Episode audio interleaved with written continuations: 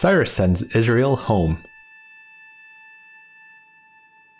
In the first year of King Cyrus of Persia, in order to fulfill the word of the Lord spoken through Jeremiah, the Lord roused the spirit of King Cyrus to issue a proclamation throughout his entire kingdom and to put it in writing. This is what King Cyrus of Persia says The Lord, the God of the heavens, has given me all the kingdoms of the earth and has appointed me to build him a house at Jerusalem in Judah any of his people among you, may his God be with him, and may he go to Jerusalem and Judah and build the house of the Lord, the God of Israel, the God who is in Jerusalem.